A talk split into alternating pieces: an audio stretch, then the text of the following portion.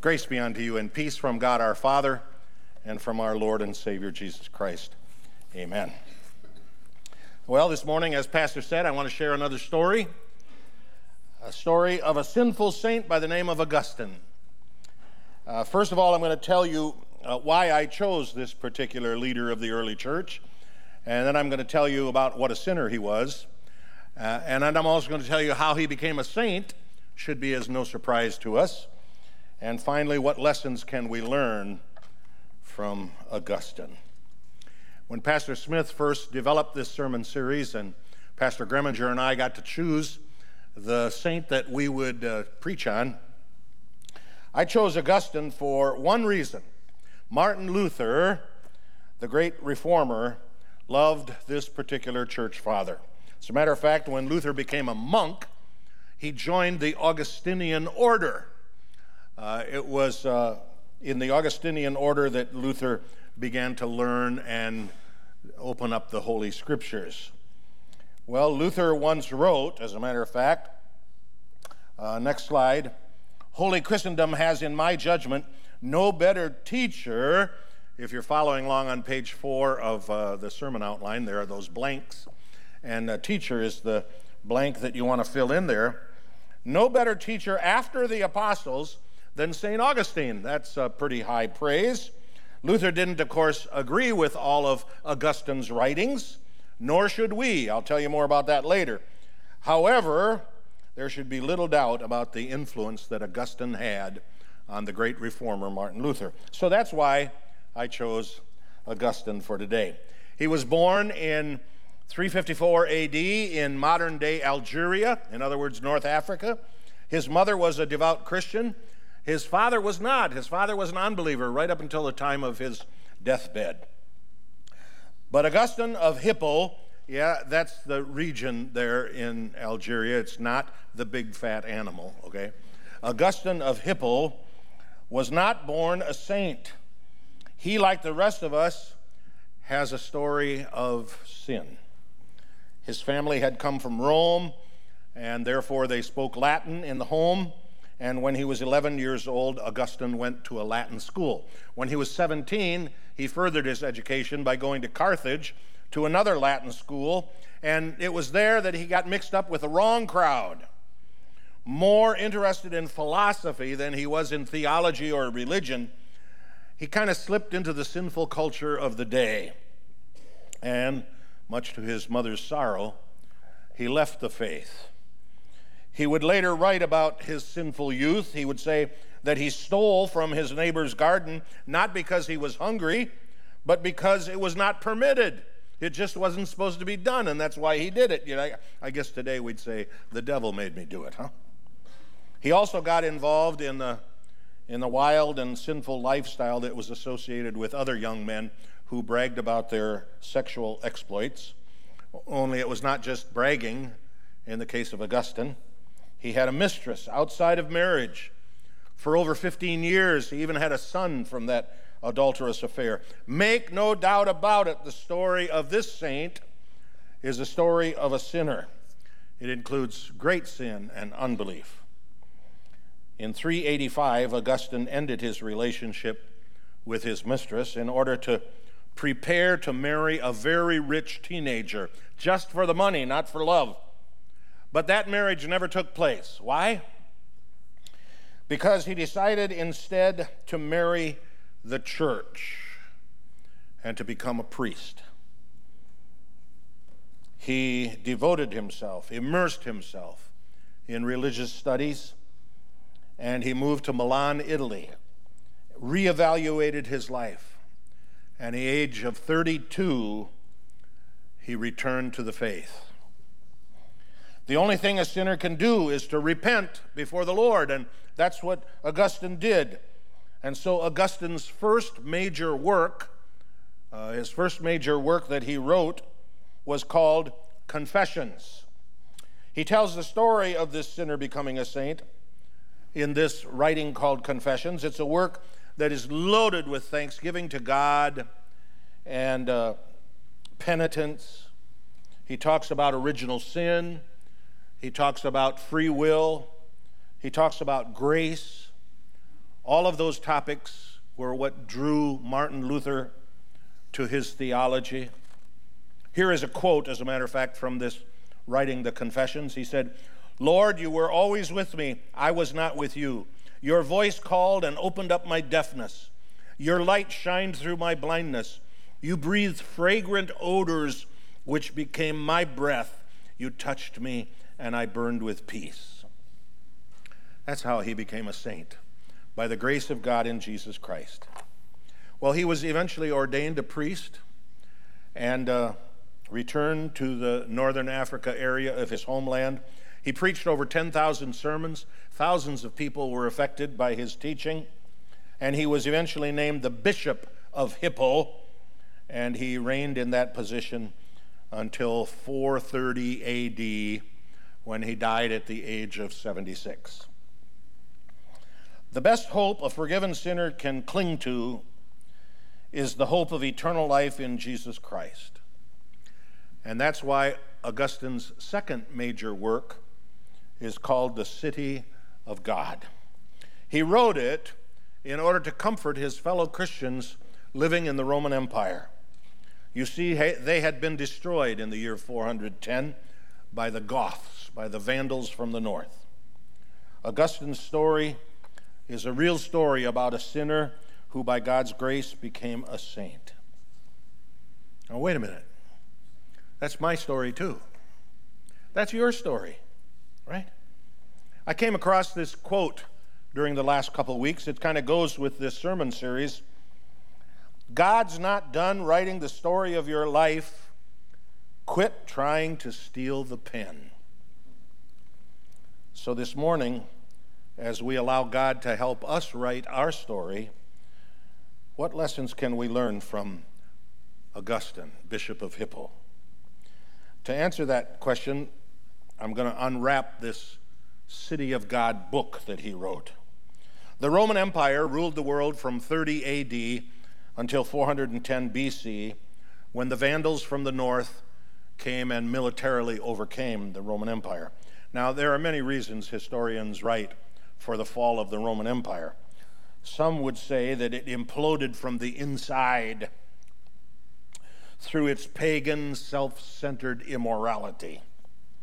In other words, they became weak because of their sin. Could it be some truth to that? Yes, I believe there could be. Many say the United States, as a matter of fact, could learn from lessons, some lessons from the Roman Empire. Weakened from the inside, they became easy prey for the armies from the outside. Now, it was this time of Roman despair when the Roman Christians, especially, wondered what in the world's going to be with the future that Augustine wrote The City of God. And in it, he argues that at such times, the Christian faith needs to serve as a foundation for hope in the midst of cultural despair. Even though the earthly rule of the empire was destroyed, it was the city of God that ultimately would bring victory. Augustine wanted to focus on eternity on the victory of heaven, and it is still our eternal destiny that should be the focus of all of us as we build our story as sinful saints. Let me do a little exercise to help us focus on that. I've done it in some Bible classes before. Maybe some of you have done it. You can do it this morning, or you can just watch me if you want to. Uh, take your pointer finger and put it uh, just eight or ten inches in front of your nose and uh, concentrate on it. You, you kind of look cross eyed a little bit, but see how in focus it is? now take the palm of your other hand and put it behind your pointer finger as far as you can reach. And now don't concentrate on your pointer finger, concentrate on your palm and see how the pointer finger almost disappears because of your focus. And that's a good lesson because some of you have, again, listened to me as I teach the book of Revelation in various circles here around uh, the church. And you've heard me say that the book of Revelation teaches us that no matter if all hell breaks loose in the world, in the church, or in your personal life, if you just hang on to Jesus, you will win in the end. That's where our focus needs to be. Augustine's famous work, The City of God, has 22 chapters in it that works our way through the despair and the sin of this world, but reaches its climax as we focus on the victory of eternity, the city of God. You see, in the daily warfare that a Christian has to fight between the forces of evil and the force of our Lord Jesus Christ, yeah, we will win some battles and we will lose some battles. It is true. You experience that.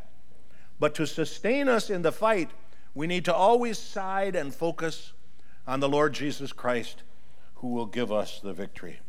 Jesus points to all of that in the gospel lesson that was read earlier when he says to his followers, The Son of Man now has to go up to Jerusalem. He's going to be betrayed, condemned to death, handed over to the Gentiles. He's going to be mocked on, spit on, flogged, and killed. And then Jesus says, And on the third day he will rise.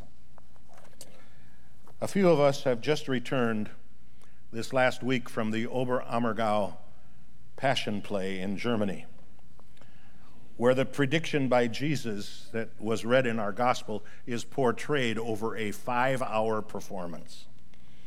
And when the cross, the crucifixion scene is over in that Passion Play, and Christ's body is laid in the tomb, the final scene has the women at the tomb on Easter morning and the last words of the play are the words of the angel who say to Mary Magdalene, Why do you seek the living among the dead?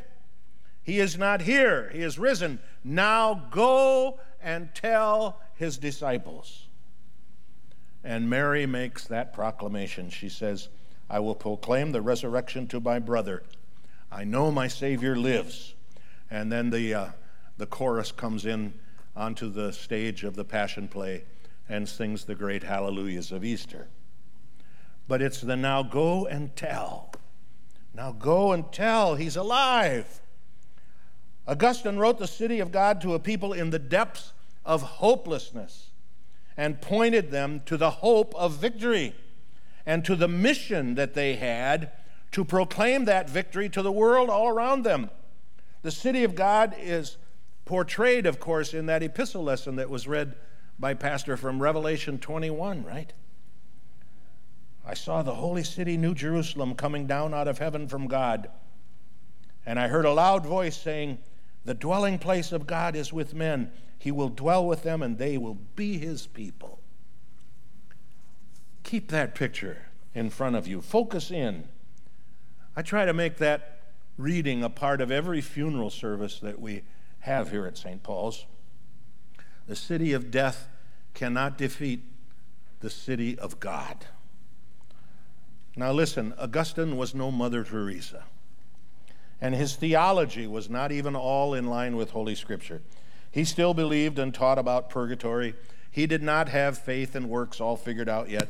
Luther would take care of some of that later on.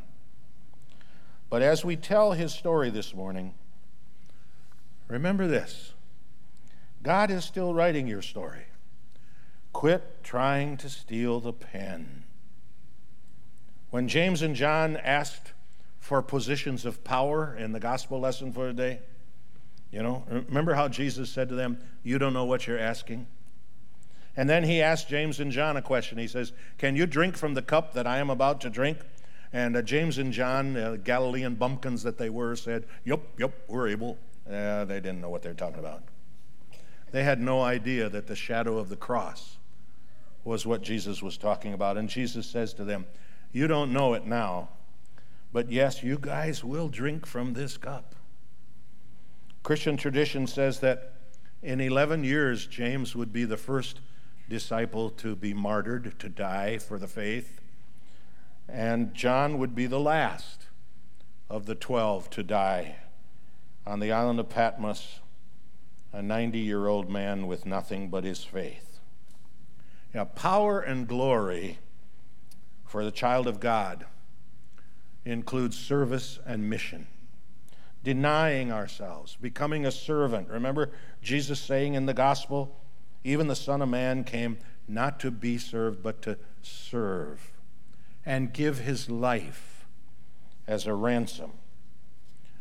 You know, that whole mission of Jesus becoming our servant, giving his life for us, making us sinners saints, began as soon as the fruit in the garden of evil uh, of the garden of evil, the garden of Eden was crunched into.